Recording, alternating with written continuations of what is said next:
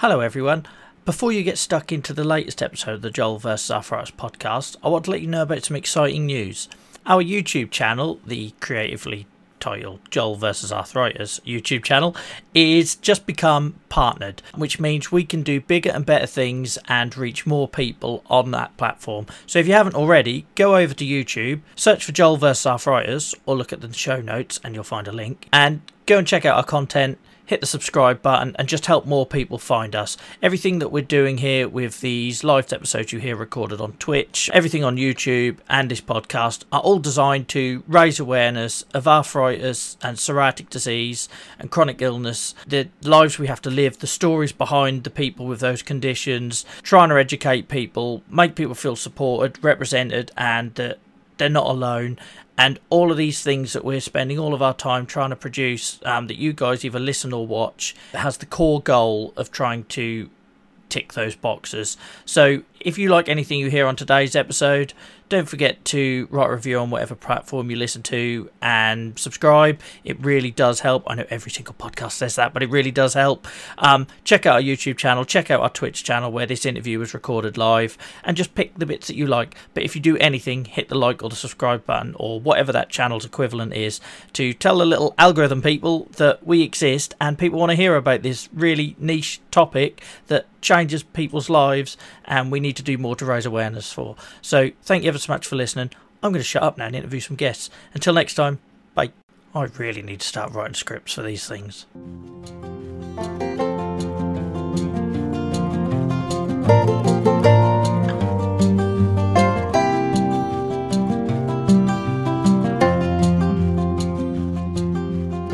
For this episode, I'm delighted to be joined by Amy Westcott. Um, Amy is a juvenile idiopathic arthritis um, patient, sufferer, whichever way you want to word it, depending on the given day, I suppose. Um, but is also a sort of community member of uh, the Joel versus. Arthritis community and Twitch channel. Uh, she's training as an occupational therapist, and delighted to have her on the show tonight to talk about all things J I A, uh, what, what steered her into that sort of career choice, um, the challenges, and also some of the wonderful stuff she's doing to raise awareness to make sure other people don't have the experiences that some of us, um, you know, did when we were younger. So Amy, welcome. Thank you for coming on. Thank you so much for having me. Excited. And, and, and I appreciate it's probably a totally different um, experience being this side of the um, camera compared to being in chat. So thank you. I do appreciate it. No, you're welcome. It is very weird. I'm like, oh, but your face is usually there, but that's fine.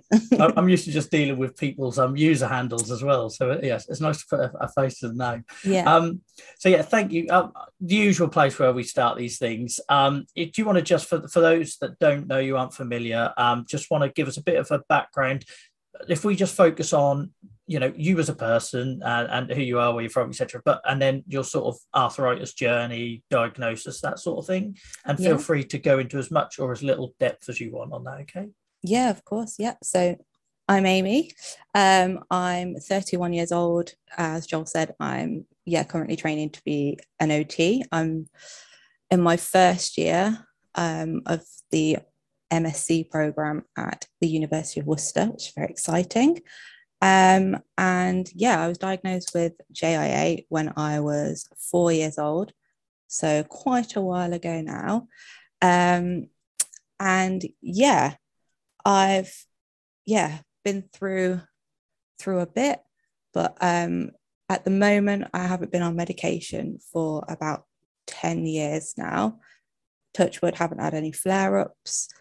Um, but I've kind of been through the whole journey through like J I A at school, um, at university, at college, been through that journey.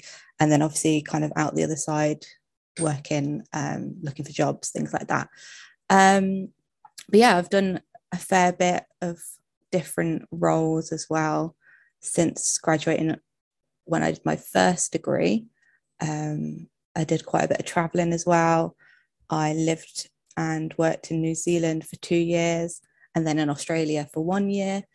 Um, and then there was a pandemic and so I had to come back, um, which was the time where I thought, okay, now I should probably try and sort my life out a little bit, and wanted to, I've always wanted to do occupational therapy. It's always been at the back of my mind of something that I was interested in and wanted to get into.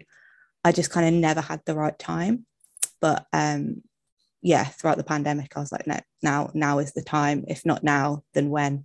And it just so happened that the University of Worcester were doing a, an MSc course, and that's where I did my undergrad. So I was quite happy to go back to the same university again, um, which made it easier. Um, and then, yeah, that's that's kind of me in a very quick nutshell. Thank you for sharing. I know that things are never easy. I, I still struggle with it myself. No. um, but no, that was that was brilliant. Thank you. Um, I suppose I, I I'm, I'm running the risk of jumping around here on the timeline, but I think anyone who's listened to this, particularly back on the podcast, the first thing that's going to jump up out there is the um, ten years without treatment. I feel like I have to ask more about that in terms of like how that came about, and and I suppose what is your secret, because to go that long, it's just that's that's so nice to hear. Some good news stories. Yeah, it's um it took a few times, because obviously with J I A they do say that there are there's that kind of uh chance that you could kind of grow out of it, or at least have less flares and less um kind of issues going forward. So it took me a good few times to kind of get off my medication. So the way they did it was um I think it took about three different attempts. The first attempt, um I came off my methotrexate. I was on methotrexate um all all my life. That's the only medication I've been on apart from steroids, um but methotrexate was the only kind of thing around back in back in my day when I was first diagnosed. It was really only uh if you didn't do well with methotrexate, then there wasn't too much Uh, out there to help, whereas nowadays there's so many more different options in terms of medications and treatments. Um, but yeah, so I came off medication, I think maybe the first time when I was about maybe fourteen or fifteen, um, didn't go well, had a massive flare, steroids, back on the methotrexate. A couple of years later, same thing again, off the methotrexate, Uh, massive flare-up, all the steroid injections, um, all, and my arthritis is in every, every single joint as well. Um, so steroid injections everywhere. I think it was like thirty-two joints, I think, I had my steroid injections. So it was pretty, uh, pretty intense um, when I did have steroid injections. Um, and then the third time, which was just before... I was, or as I was starting university, I think, for the first time, and yet came off my medication and then haven't been on it since. So luckily it kind of, whilst I still have kind of quite a lot of joint damage and limitations in terms of like my joints, so I can't bend my wrists all the way back, I can't touch my shoulders, I can't really kneel properly, so I've still got limitations and joint damage. But apart from that, I haven't had a flare for a good few years, which is great. I do have, um, like, if I do like a long hike, or I'm walking or on my feet for all day kind of thing, I do get like quite um, achy ankles and things like that. But I think that's fairly common. Um, so, yeah, so... luckily I haven't had any flare-ups for a good a good while. That, that's amazing. And also thank you for having a positive, because obviously we do talk about the challenges a lot on this on this show, and and it's nice to have a, a good news one, and and it's just funny hearing those patterns, because so many guests have come on, and it was my experience as well, where when you're diagnosed in childhood, you're sort of told that there's this potentially sort of like game-changing future where you grow out of it or whatever, and and a lot of us seems to have had our first big remission. So mine was about seventeen, eighteen, nineteen, and I know um uh Saruthi, when she's joined us on the show, said similar things, that sort of period where you get a bit of a break and then it unfortunately comes back with a bang. So you are the first person I've met where that hasn't happened in that sort of teenage um window. So wow. Yeah, that's that's great. And and, and do you find people, you know, in my experience anyway, they sometimes confuse that sort of previous damage limitation with flares? Because I can't turn my, my wrists over, and the amount of times people will say, I'm sorry, you're having a flare. Like, no, I'm not having a flare. It's just, it's what you're left with, isn't it? And people yeah, it's just that. The way it is. It's just the way my joints are. That's, that's how they've always been. Um, so that's just the way I work. That's just the way I do things. And I was actually having a chat to my friend today, and I was talking about uh, like doing this and talking about um, what, you know, talking about the whole J I A journey kind of thing. And she was like, well, yeah, I've noticed how you do things differently, the way you like use your hands and you use hold your, even you're holding your phone. She's like, you hold your phone and scroll through your phone differently to what I would do.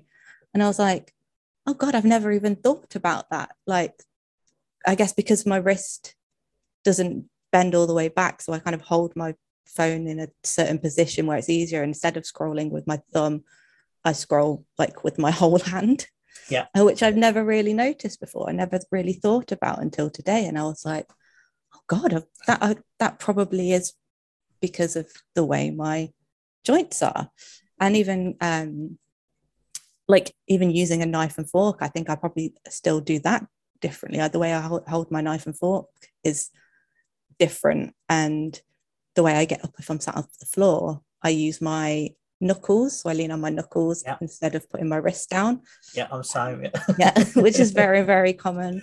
Um, you can tell that with the J I A kids. So um, yeah, you, I think you just get used to it. And because, you know, I was diagnosed when I was four years old, you know, that I've not known life without arthritis. So this yeah. is just the way my body adapted and managed to kind of get me through what I needed to do. So yeah, let's just, I just do things a little bit differently. That's fine.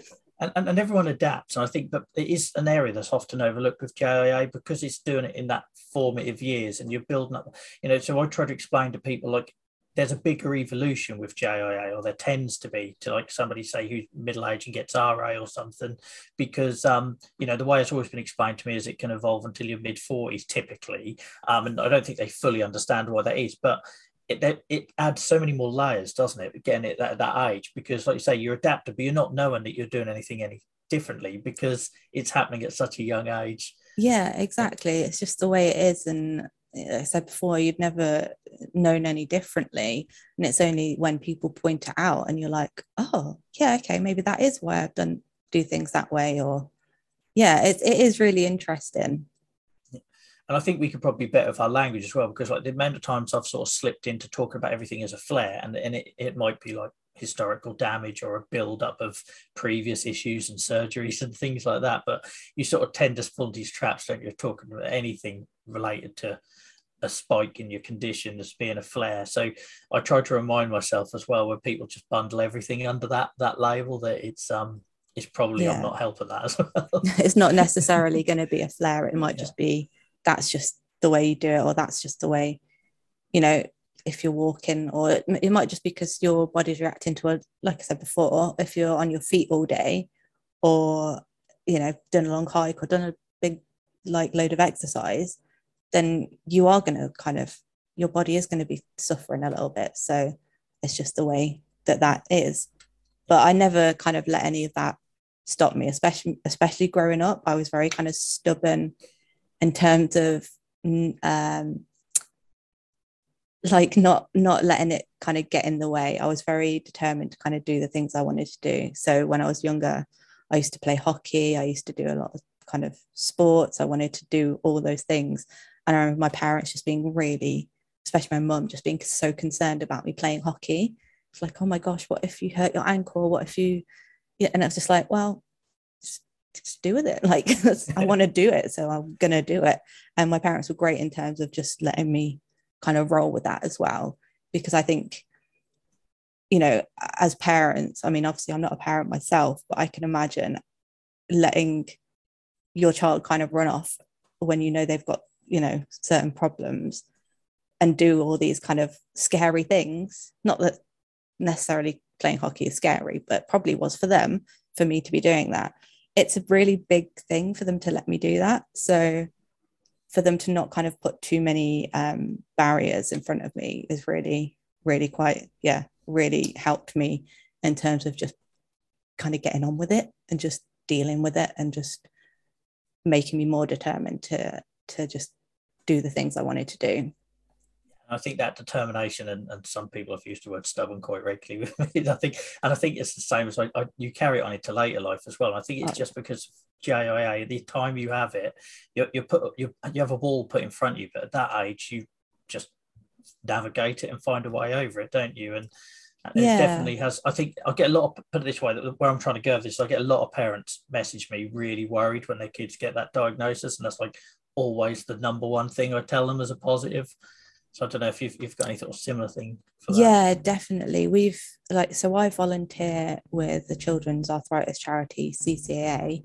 Um, so we, me and my parents have volunteered with them for years, as well as my sister, actually. Um, we first went along to one of those weekends when I was like a child, and we went along to a weekend where they bring loads of kids with arthritis together, loads of families, and parents can talk to each other, kids can meet other kids with arthritis. And yeah, the first one I went to was probably twenty odd years ago, and then after that we my parents started volunteering, and then when I was old enough I started volunteering. I was on the committee as well for a little bit, um but yeah, so we've I've seen a lot of parents kind of attend these weekends and uh be obviously obviously they're going to be worried and concerned about about their child, but I think it's been, it's really good for them to see people who've been through it and kind of yeah. come out the other side and have that reassurance that they will be okay. And I think, I think that is such a massive thing. And I think as well, it's a massive thing for kids to see other people like with arthritis and yeah. to see, have that representation. Um, 'cause I didn't really know anyone really that was older than me. I met a couple of people obviously through the weekend and and um was friends with them, but before that you don't really see people who've got arthritis, especially at a young age. It's it's so um well it's, it's that age-old thing, isn't it? Everyone thinks, oh well, it's for old people, why would young people have it? But I think it's so reassuring for other children to see someone like them. And, yeah. and it's so it's isolating by by its nature, especially when you're sort of laid up or you're spending long spells in hospital and this sort of thing. And um, but but you know, even myself, there was another child in my hometown with arthritis, and we still didn't, because we just didn't know how to talk about it, or we didn't understand it. And and so so even when there might be somebody on your doorstep, that doesn't mean it's necessarily easy as well. So I, yeah. I think you're spot on. It really does help, because I think if I saw other people. Um, because my experience, I've talked about it a lot on here, um, so the regulars will, will be bored of hearing this, but it's just that, you know, you're chucked in a waiting room with people that are maybe fifty, sixty years ahead of you, and it's kind of end game, and that's the last thing as a kid you want to see. So I think just seeing, I don't know, sixteen-year-olds doing well with it or whatever would have been, or like your, your perfect yeah. example, somebody who's, you know, gone through that and all the challenges that brings with school and everything else, and is now doing brilliantly, then um yeah, that, that can only be a positive thing, can't it? But yeah, as well, and I think even even being able to see someone who's not doing as well and and not um still having kind of flare-ups and major um kind of issues with their day-to-day, that's still representation that kids need, and that's still to to be able to see someone and be like, oh yeah, I have some of those struggles, oh I have been through that, or I've been through something similar. I think it's so important, um just that that awareness. But yeah, I definitely I was very lucky in in terms of my um hospital appointments as I was growing up, because I was based at Birmingham Children's Hospital, and uh, they you know have a brilliant, incredible team there, um but then when I moved on to adult services, I think I only went to a couple of appointments, and yeah, I was obviously the youngest person who was there. It was all these older people, and it was just me, and you can see them kind of you see them like looking at you, don't you, thinking, well, what are yeah. you doing here? You, you're not you're not here, you're not you know allowed here, what's going on?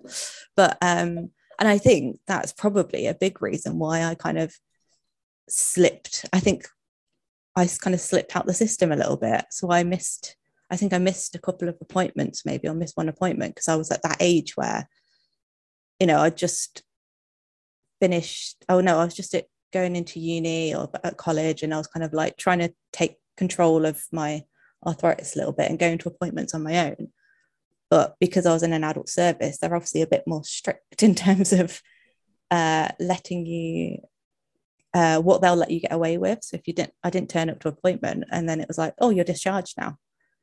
And I was like, oh, okay. And then I haven't been an, under a rheumatologist since then, which I I should be. And I tried yeah. to get re-referred um, before I went traveling, but that didn't end up happening. So then now it's on my to-do list that I will do that, because I just feel like I need to have a, a bit of a checkup and just to make sure everything's okay, especially because I know I've got joint damage. So yeah. just to have that, uh, be back under a rheumatologist to kind of have that um, checkup just to see. But yeah, that's on my to-do list. But I think that that is probably a big reason why I did kind of slip out the system, because I was like, oh, well, I'm fine. I'm not on medication. I was a teenager, so I was like, oh, no, don't need to go to this. And then it's so easily to, yeah, oh, you're so easily kind of dropped, I think. Yeah, yeah. And firstly, expect now everybody that knows you in chat on the channel to be asking you if you've done that every couple of weeks as a reminder to see if you get your food. I um, know, but... yeah. I need that, to be fair, because yeah. I do keep forgetting. I'm like, oh, maybe I'll ring the doctors. And I'm like, mm, no. But but what I would say, anyone who's listening to this back, um, that it, that was really common before the pandemic. So I hate to think what it's like now, because those of us that are in the system, like, you know, I've made it quite public about my waiting seven hundred days for my next appointment, and and I'm, I'm supposed to be seen every six months. Um, but that happened to me. I went to university and, like I say, had my first big remission. I missed one appointment because, you know, I was at university and my whole world changed and things were far more interesting than heading back to Norwich for a rheumatology appointment. and and I was kicked out, and that, and I had the same, and I still got the same doctor that I had since I was twelve, and I then had to go back through the front door and get re-referred and everything, and and and that was crazy, because at the time I was on methotrexate, and my view is if anyone's on something toxic like that or biologics, or you shouldn't be allowed to just drop out of the system just from a yeah. safety point of view. So um yeah, anyone listening to this back, get your routine appointments, even if you're perfectly well, because as, as Amy says, not everything is about pain. You could be like my wrists, my wrists, I've never had any pain in my wrists, but over the course of five years, I somehow lost the ability to turn them over. It was only when I started um, drop and change, when a cashier would hand me, hand me money at the till, that I, I realised I couldn't put them flat. And that just crept up on me out of nowhere. And I never reported it because it didn't hurt. So like you say, just having that M O T isn't a isn't a bad thing, is it? No, not at all. And yeah, it's definitely it is on my to-do list, so you can you guys can kind of keep me in check and ask me if, if I've done it yet. Obviously in our usual supportive way. yeah yeah exactly um but yeah, cheers for sharing all that. Um and obviously I want to just, like I say, I appreciate I might be jumping around a little bit, but I'm just trying to pick out things that I think our listeners would ask about. So you, you mentioned that you're now sort of studying um, to be an O T. I'm assuming that's linked because of your experience with a long-term health condition in, in some way. Yeah, it absolutely is. Um, I had an incredible team at um, um, Birmingham Children's Hospital. They were all, all the staff were incredible. The nurses, O Ts, physios, doctors. And but I just remember the O T and physio in particular, just it all kind of made sense when they spoke to me, and it all kind of clicked. And I just remember having so I when I was like really struggling and kind of going through some flares, I would really struggle putting my socks on. And it's such a simple thing, isn't it, being able to put socks on, but I just couldn't bend down to put my socks on. It was just painful. I couldn't reach.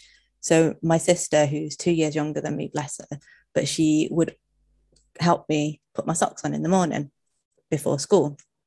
And then I remember um, seeing an O T, and then they gave me this like device that helps you put socks on. You just put your sock on this like plastic thing, drop that on the floor, and there's a bit of string, and you just pull it over your foot, and then your sock comes on. And that was just absolutely like a light bulb moment, like life changing for me. Like I could have a slight bit of independence back. I didn't have to ask my sister to help me put my socks on, for which seems so trivial, but it's really not. And it's those things that like kind of led me to want to do O T, is allow helping people to get their independence back, because I think it's such an important thing, and so um, it's so needed to help in terms of recovery as well from kind of not, but yeah, just for kind of anything. It's just, it's just so important. And yeah, so I wanted to do O T for a long time, but I never, as I said, I kind of never got round to it, but it was always in the back of my head. And I just remember thinking, one day it's something I want to go into. Um, but yeah, now, now I'm actually doing it, which is good. But I think ideally I do want to go into rheumatology. I think I'd be silly not to. Um, but yeah, we'll see how the rest of my placements go. You never know, I might find something else that I might might be more passionate about, but I very much doubt it.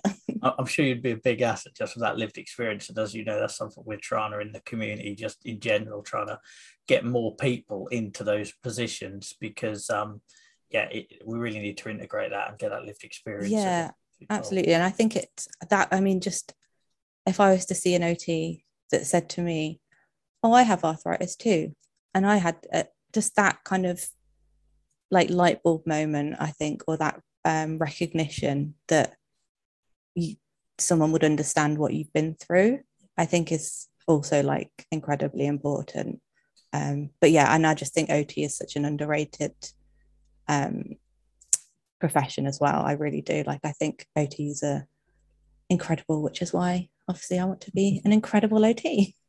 It really, it really is. And um, I know we've talked about this a bit on the channel in the past, but for the benefit of podcast um, um, listeners, it, it just, I've shared my experiences on that, and I did not know that that role even really existed. I just assumed it was sort of under the Oc Health kind of, you know, my experience was through being referred at work um, for a workplace set and support. Um, and it was only when I found out about pain management, which again got to my thirties before I realised existed not. And I was assigned a dedicated pain management O T who was like, actually, that was probably the first person I'd met that cared about my quality of life with arthritis. You know, so you see your consultant, that's all about um, joint inflammation and pain levels and, you know, treatment management and not burning out a drug too quickly before you run out of options and this sort of thing. But it's by far the first person. I've had the odd physio, it's probably unfair, you know, I've had the odd physio that's worried about if I can be independent and everything, but it's definitely the first person that cared about like a real holistic quality of life, whether that's me getting changed, bathing, um getting to work with minimum impact, and and and and yeah, that it just amazed me that I, I've had arthritis since I was ten. It took twenty years for me to even come across that role. Yeah, that's that something is, we've got to change. That's wild, yeah. I, I, but that's why I love O T, though. I think it because it is that kind of holistic approach to to care. And, like, what I try and remember as well, and obviously I'm, you know, I've got another year left before I'm qualified, but in the back of my head, I just have to constantly think it's all about the occupation. Occupational therapy is all about the occupation, the doing, and like you're essentially helping someone to do what they want or need to do in life. Yeah. And it's such a simple thing, and something like, as I said before, something as simple as being able to put my sock on, like, is so kind of transformative that it's just to have to be able to do that for someone, I think would be really incredible. And, and I don't know about you, I just think as well, going back to that whole lived experience, I'm just a lot more likely to open up if somebody tells me that they get it, you know, because I, I, I could list a million things that I haven't told other healthcare professionals because I just think they're not going to understand, you know, when they're asking me about my pain and they're not understanding why actually the impact on my relationships is more important, or the impact on my finances is more important. And, you know, because it's fluid, isn't it? And I think our, um, you know, desired goals, outcomes change. Well, for me, it's on a almost like weekly, if not monthly basis, you know, depending on what's going on in your life. So um, it, to have someone in front of you and they say, I've got lived experience, they don't even have to say like, I had that, or or compare and contrast, because sometimes that can be intimidating for people. But just saying, I've got lived experience, that would just open up so many doors for me as yeah, an individual. Definitely. It just, and I think that, that, um, yeah, that having that experience and being able to offer that to potential patients, and also to, you know, parents and other children that I meet through volunteering and through any anywhere in life, really, anyone that you come across, being able to just share those experiences is so, so important, because it just shows that you're not alone, and it shows that um, it's just raising that awareness as well, because you never know who that person will then kind of meet and then find someone else who's was diagnosed with J I A or has was, you know, has gone through that themselves, or um, it's it's like a knock-on effect, isn't it? So I think it's really important to just continue to raise that awareness, and just to make sure that people know that arthritis isn't just for young for old people, sorry, young people can get arthritis too. That's such a simple thing. I'm just intrigued, because obviously you've been in a really sort of well placed, I'm so used to having people on the, the other end of the spectrum, so I feel like I need to sort of ask a little bit more. It's like, so obviously you do great stuff around awareness, you've mentioned C C A and charity stuff and that sort of thing, and um is that something you've always done, like since childhood? Or if not, was there like an, because normally people start, like my advocacy journey started with a big event, and I didn't want somebody else to go through that, but presuming yours has been controlled, is that just something you've always felt a sort of desire to do? Yeah, it absolutely is. I think it's always kind of been ingrained in me, um just volunteering, charity work, and that kind of raising awareness has has always been something I've wanted to do, um and I think that's just, again, that's come from my parents, because my parents, when we were younger, when my sister were younger, they they ran an, another charity, and then we kind of like moved along to C C A and started volunteering with C C A. And so that um, kind of charity background has always been there. It's, it's been there throughout my life. So um, yeah, I think it's just so ingrained in me to try and raise awareness. And I think, I think I just, as well as when I was younger, I would just get annoyed that people would think arthritis is for old people, because I feel yeah. like, well, it obviously isn't, because I'm a child and I have arthritis. So, um, so it's just kind of drilling that in. And I think, I think as I've got older, obviously, it's, I think it's a little bit harder now, because I haven't been on medication for a long time and I haven't had a flare. I do kind of feel like I am out of it a little bit, and I'm not really fully kind of in the arthritis-y circles, I guess, and especially because I'm not under a rheumatologist. So I think that can be quite difficult, because it's that, like, I've still got J I A. That doesn't go away. You said that before as well, I think, previously, like, J I A just doesn't go away. You've always got it. But because I don't really have flares and I don't have any issues day to day, it kind of feels a bit weird sometimes saying that I do have arthritis, because people would be like, well, but you're not suffering, or you're not having flares, or you can't, you seem to be fine. And I think that's quite difficult. But I think that's what comes as well with it being an invisible illness, that not every two days are the same. Even when I was on medication, when I was younger, I think there would be days where one day I'd be fine, and then the next day, like, I could barely walk, or I'd really struggle kind of at school in P E and things like that. So I think that's like, yeah, that's quite a big thing to kind of get your head around as well, if that makes sense. And it makes perfect sense. You're, you're doing my job for me, because you've segued perfectly into the next section about the whole um feeling like a fraud and invisible illness, because yeah. I I had that exact same experience. Like I say, my first big, I was kind of like the kid with arthritis in a wheelchair, and that was kind of, you know, looking back probably wrongly, that was kind of just my thing, and and you know, high school was horrendous, and then all of a sudden I got to eighteen and everything went away. And I felt like a complete fraud, because I'm taking all these drugs and I'd got all this support. And back at the time I had a, oh, well, it was an orange badge, yeah, and that shows you my age, blue badge, you know, um, you know, and then all of a sudden you it's not there. And that was the first time I'd really encountered that. So it's interesting to hear you say it as well. And it definitely seems to be more of a J I A thing, like, without being too much, too generalized. And I think because we can, you know, the condition, we get it a lot earlier, and you can get these big breaks and everything. Um, and I think just socially, it's a lot harder, high school and everything else. Um, it's, it's just really interesting. I, I don't, I don't know about you. It just doesn't feel like something that's talked anywhere near. You know, we're tackling lots of new issues now that should have been tackled years ago, like mental health and pediatric dedicated rheumatology support and this sort of thing. But nobody's really touching upon that delicate subject of how you genuinely feel as a patient, if you're yeah. young in particular, and it completely goes away. Absolutely. And I think there's that, I think um, you mentioned it back when you did the J A R live stream as well, and that transition point as well, and having that um, kind of support as an adult with J I A, because I think that there's definitely like, it seems to be a lack of that as well.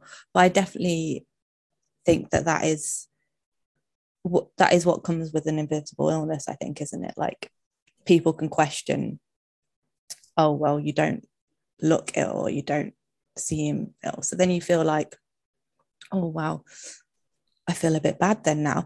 And I think I went through this as well when I was applying for uh, disabled student allowance for my occupational therapy degree.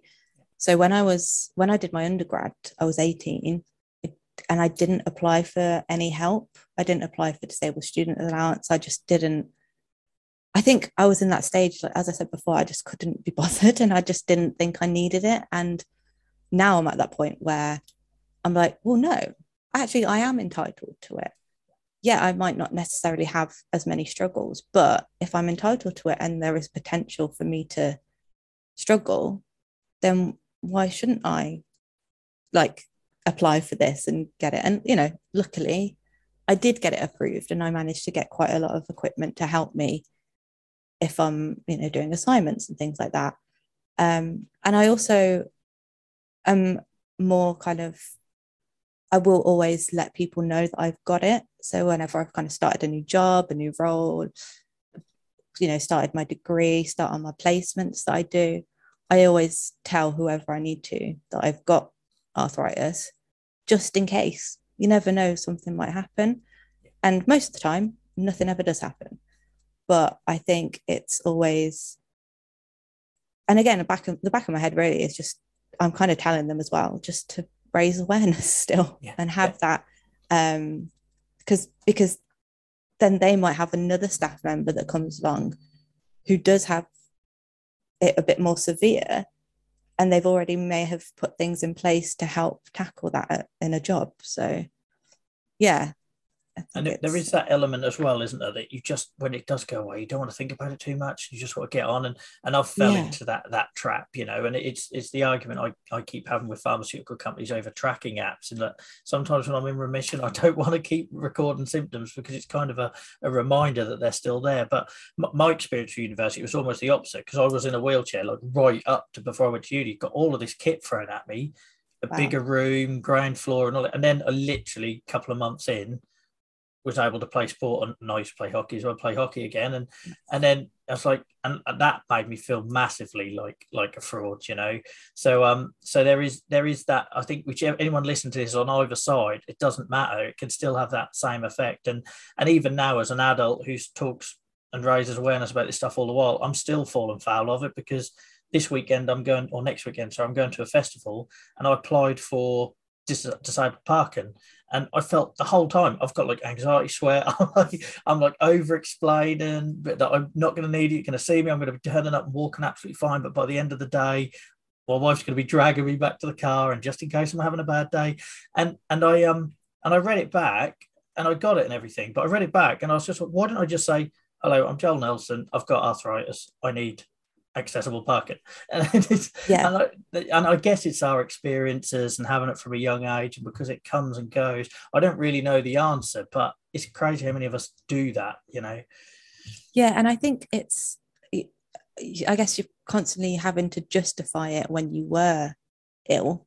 So then I think maybe that's so ingrained in us that every time you do kind of have to ask for a bit of help, then it's, I don't know, you just have to kind of justify it. And it's like, well, I need help because this, this, this, and this, this, when actually you could just say, I need help. Yeah. And yeah. and make it a lot easier. Because I think I, when I was younger, as I said, I, I was very, I think I probably was a bit too determined, because there were times when I probably didn't ask for help when I should have, and I was a bit more like perhaps secretive, or didn't really want people to know that I was struggling, um, and I would just kind of force myself to get on with it, um, and I think that I, I guess that's just kind of a part of it, isn't it? You just have to push through, but then also there is nothing wrong with asking for help. And I think, I don't know if that comes with age, or just there's just more like awareness now, or I don't know what what that is, but I think asking for help is just, you, you know, you don't you shouldn't be embarrassed about that, or you shouldn't be concerned about that. And I talk about my arthritis all the time now, but then there is that feeling of me thinking, oh, but I don't actually, I'm not under a rheumatologist, and I'm not on medication, so actually can I even say I've got arthritis, you know? But like, obviously I do. So it's, yeah. it's, it's treading a bit of a fine line, isn't it? I think. And, and, and you need to give yourself credit for that, and, and don't, don't ever, and like I say, I do it all the while, and I, I'm sitting here in pain most days, and, and I still feel like a fraud sometimes. and, and I think it's just human nature. People compare, and social media isn't great for that sort of thing. And, but um, yeah, you, you certainly put me to shame with your awareness raise, I think, because for me, it took this big life event to stop hiding everything. And the, the fact that you've just been doing it naturally the whole time, whether you've got symptoms or not, I think says a lot lot about you. Yeah, I do try. I, I try, you know, I've just got, I just like to spread the the the word, because as I said, you never know who someone's going to meet down the line, and then they can just be like, oh yeah, well, I met someone who had arthritis and they were young.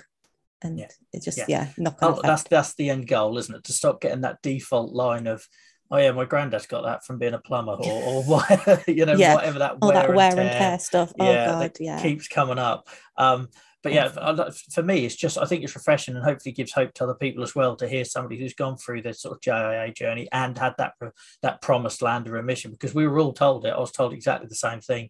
You know, you could get the sixteen, and it's, and it's just, but they, they would still use terms like grown out of, which is a silly mm. thing to say, because you're not growing out of it. It's just, yeah, I think, take away the treatment you would have had and everything to get that remission and get you to that place, I don't think yeah. you'd have just naturally grown out of it. But unfortunately, that is the language that is used. It's, it's just nice to hear somebody that's had that journey, but also more importantly, I think for you as an individual, still um, uses those experiences, no matter how far in the past they are, to um, to do some good with them. So thank you on behalf of the community for that. Oh, bless you. Thank you. No, I think I think you've got to be able to to yeah, just do that and raise awareness, because it just keeps, yeah, keeps it going. And I, I just don't, I wouldn't want anyone to like, not to think that they're alone going through it. You know, I will, I would always like to think that somewhere they could find someone who has gone through it, or find someone. So even, you know, doing your Twitch channel, I think is an incredible thing, because you're reaching an audience that perhaps might not look on any other kind of social medias. So I think it's great. Yeah, thank you. And that, that is the goal, obviously. It's like, you yeah. know, I know that the um, without generalising too much, you know, that people are going to, certain people are going to listen to podcasts, like myself as a dog walker, I was always listening to podcasts, and then there's other people that are not going to touch podcasts. So the idea is that hopefully we can um we can um we can reach enough people. And I think it's why it's important that we talk about the wins, the bad days, but also the bits where we're human. So whether that's you not chasing a, an a, appointment, me stopped taking my meds when I went into remission, and you know, I think it's important that we talk about being human as well, because um because that happens, and it oh, will yeah. in- inevitably have an impact on any long-term health condition, won't it? That- yeah, definitely. There was there was times when I was younger that I um I thought I knew better than everyone, like can you do, to the point where I actually uh I can't actually remember how old I am, but this is a story that probably gets told on every C C A weekend, um so a lot of parents probably have heard this, but I um I just kind of stopped taking my medication myself. Instead of um actually taking my medication, so my parents would line up my methotrexate tablets on the fireplace with a biscuit on the end and my cup of squash to take them, and um I just started flicking them off the side, just flicking them off the the fireplace. And then, you know, I wasn't taking my tablets, so a couple of a couple of weeks later, I was just having like this massive flare, and my parents were like, well, why? Don't understand. you know, she's on her medication, what's going on? And sorry to like name and shame my parents, but it does uh showed how much they cleaned, because they pulled back the fireplace to like hoover, and then they found all these tablets that I just didn't take, that I just, because I was so sick of taking my medication, because anyone who's taken methotrexate knows how awful it can be. And then all of a sudden they were like, oh, well, that makes sense, that's why you're having this massive flare. Um, and obviously my flare, I was in pain, I was restricted, I couldn't do things, and it took that to happen for me to think, oh, okay, well, actually the side effects of the medication isn't as bad as actually having these this awful flare. And my parents actually made me write a, a letter to my doctor to apologise. um, so, yeah, I felt really bad.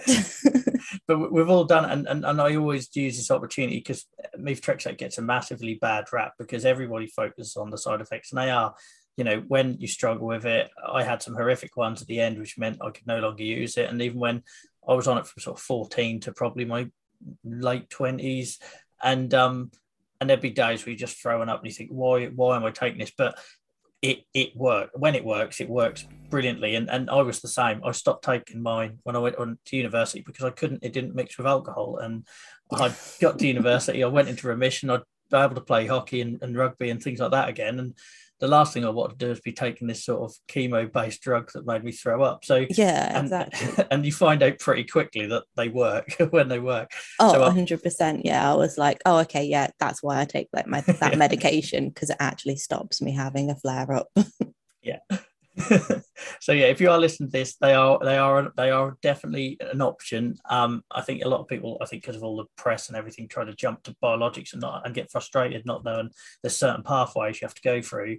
Um, but yeah, open mind. But they do, do they're not for everyone, but they do work. Yeah, I mean that was the, that was all that was available as well when yes, I was yeah. first diagnosed. It was literally methotrexate or well, that's that's it really. Yeah. Um, So, and, and luckily for me, it, it did work, but I think it is incredible how far we've come since, you know, the, the last uh, twenty, thirty years, the amount of different options and medications there are, and also how young kids are getting diagnosed now as well. Yes. Like yeah. It's actually incredible. You know, kids get diagnosed at, you know, a year, eighteen months.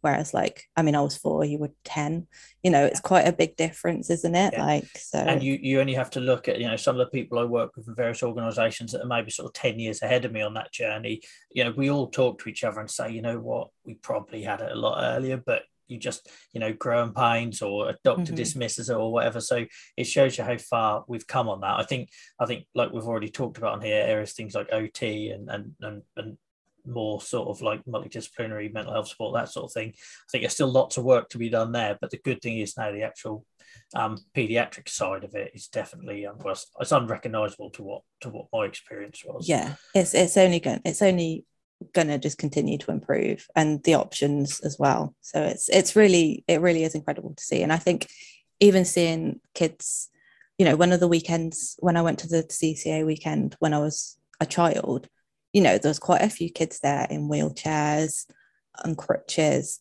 whereas now, you know, you can't really spot which kids got arthritis. I mean, we at, on the weekends we make them all do rock climbing and zip lining and all this kind of stuff, which is, you know, maybe not great for arthritic kids, but you know, we make them do it anyway. Um, but it's like it's just incredible to see that you can't. It's not obvious, and it just goes to show how how far it's come, and it can only get better. Yeah, and a bit for people to remember, the condition hasn't changed, it's the treatment and the management yeah. of it, because I think sometimes people forget that. And you know, I was really lucky, I had a doctor that told me to do as much as I could do as long as I could do it, and and you know, so mine was always, as soon as I walked in the door, are you still playing hockey? And it used to wind the hell up at me when I was really bad, because I think, of course I'm not, you have to bend over and it wrecks your knees and everything. But, yeah. but what I would say is, you know, comparing to my mates who played just as many seasons as me, their knees are just as wrecked from running on Astro as mine are with, oh, with God, arthritis. Yeah. So, so you know, that I think it is a my my advice to anyone now is do as much as you can. Obviously, you've got to do the whole pacing thing and allow for recovery and everything else. But um, but yeah, you, you never know when that next bump in the road is coming. And yeah. you definitely, as somebody who's lost a lot of movement the last two years, it's a lot harder to get it back. Um, That's it. And like you said, like you said about um pacing as well. Like even now, I know that if I was to go on a long walk with a friend, I know that I'd probably struggle in the evening, or I know my ankles would probably be clicking away as they do. And um, so I just, you know, kind of wouldn't fill my day with something too kind of heavy, or just, you know, be aware of. But I think, again, that I think that kind of comes with time, whereas when I was a lot younger, I just wanted to do everything and get everything done. And um, but I think as well, I think it is important to just not, as I know it's easier said than done, but you you kind of you can't let it stop you from doing things you want to do. Like if you want to do it, obviously there's certain restrictions, but I think like I've done so much in my life so far. Like I've been to Australia, I've been to New Zealand, I traveled for quite a few years on my own. Like I went on my own. I've done skydives, I've done um like zip lining, para, like all this kind of stuff. And yes, you know, that is quite a lot for me to do. But I know, as you said, it's that pacing thing. And it's just knowing that some days then you'd have to take it a bit slower, or I don't know. I just think, I do think you, you've got to just kind of do what you can. Yeah. In a way. Yeah. And yeah, I'm saying, like I say, next week I'm going to a festival, and I know that Monday nobody's going to see me because I'm going to be yeah. stuck in bed, and it's going to be agony. But it's, it's it's it's wiring it up. It's knowing that, you know, clearing the space afterwards to recover. And as long as you're not living your life like that every week, you know, mm-hmm. a couple of times is, is not going to hurt. And also sometimes for anyone that's gone through the whole steroid um, depot thing, where they then tell you to do as much as possible, sometimes it is pushing that bar back a little bit more, so that when you then go through that pain for recovery, you actually find the next time it's a bit like, you know, people who go to the gym for the first time and they're in agony yeah. because they got muscles they didn't know they had. It, it can be like that. So as long as you're not you're not pushing it to breaking point, you can try and nudge those those those limits, but you need to be sensible about it. Yeah, that's exactly yeah that's that's exactly kind of what I was trying to say, just worded better. Thanks, Joel. Yeah, just don't don't go too crazy, but you know, do do do the things, you yeah. know. Yeah. And and and I think we talk a lot on this on this channel and podcast and everything about the fluidity of it and how it makes you feel like fraud. But I think one of the um positives is is you never know when that next sort of like break in the clouds is coming, you know. So even yeah. myself, who's had a really rough two or three years um in a blip at the minute, I still hold on to that. Well, when I was in a wheelchair at thirteen, I didn't think I was ever going to be able to play sport, and I'd done it for ten years. So I'd say, yeah, anyone out there, it's minimizing the damage as well, because like I say, you lose that mobility. Um, it's minimizing the damage. Make sure you stand on top of the active disease bit, but providing you don't leave too many scars after a flare, then there's nothing to say you can't get it back, is there? That's it. You've just got to look after yourself. That's the that's the number one priority, isn't it? You've got to do what's right for you. And um, yeah, that's it, isn't it, really? Yeah. Simple as, just look yeah. after yourself. If, if it was that easy, you know, we'd all be fine. But, you know. That's why it's also good to sort of take what you need from people that are raising awareness or, or posting things, because if someone's having a good day, it doesn't invalidate your bad day or make you a failure. And it's that same sort of thing. It's like, it's a very personalized thing, and, and our days will never align. So because I can do something on one day and you can't, that doesn't that doesn't mean that you're failing at managing your condition as well. And that's what yeah. I constantly try to remind people, because I think a lot of comparing and contrasting does go on in today's world. And, and that is, I suppose, one of the things, pitfalls you have to be aware of with us, right? People like yourselves raising awareness, because um, I've had the comments where, well, I'd love to be able to travel and go to a conference, or I'd love to be able to have my own Twitch. But do you know what I mean? There's a lot of work to get to that point and get that level of energy and and yeah. equipment to support your posture or whatever that might be. So um, so I think yeah, I think that's why what we're doing and being open and honest and sharing the good and the bad is is valuable. Yeah, that's it. I think if if yeah, people can take away obviously what they want from from certain social media posts or whatever, and and but I think, as you said, it's so important to be honest and open, because it's not all sunshine and rainbows, but it's not always like hard either, you know, like there are times where it is okay. So I think it's it's showing that balance and showing that that difference. Um, it just it's just makes it more not normal. Well, I guess yeah, it's just more accepting, isn't it? It's just that's life. That's what everyone goes through. Everyone goes through ups and downs. So yeah. And as you've shown, you know, being by, by far the most positive um story I've had on the podcast so far. So I'm just now gonna that's just gonna be a thing. Remember, there's always an Amy. There's always me. There's always an Amy. You can you can have long remission. Um, I'm yeah. I'm we've absolutely flown for an hour there. We um, have, so haven't I'm, we? I'm conscious of your time, so I'm I'm gonna probably um let you go at this point. Is there anything we haven't covered that you'd like to say, or if you want to plug anything where people can find you or the organisations you work um, with? Yeah, sure. Um, you can find me at amy face ninety-one on Twitter, where I kind of post a lot of arthritis-y or O T stuff. Um, and if you want to check out C C A A as well, um, that's Children's Chronic Arthritis Association, but C C A A, um, just Google that, and that's the, the charity I volunteer for. Um, so yeah, check them yeah. out.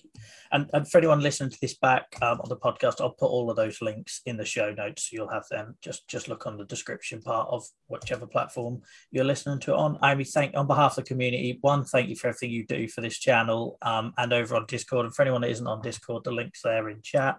Um, and just, yeah, thank you for giving up your time and also at very short notice to um, to do this with us. That's really useful. Honestly, you are more than welcome. So thank you so much for having me, Joel. You're doing a good thing with this. So yeah, well done. Keep it going. This podcast episode was recorded live and in front of an audience on our Twitch T V channel. If you would like to watch live, ask questions, get involved with the community in chat, or just generally be a bigger part of the podcast, then please head over to our Twitch channel at twitch.tv forward slash Joel versus Arthritis. Alternatively, you can find video recordings of all of our previous podcast interviews on our newly partnered YouTube channel, which you can find the link for in the description of this show. Thank you very much for listening.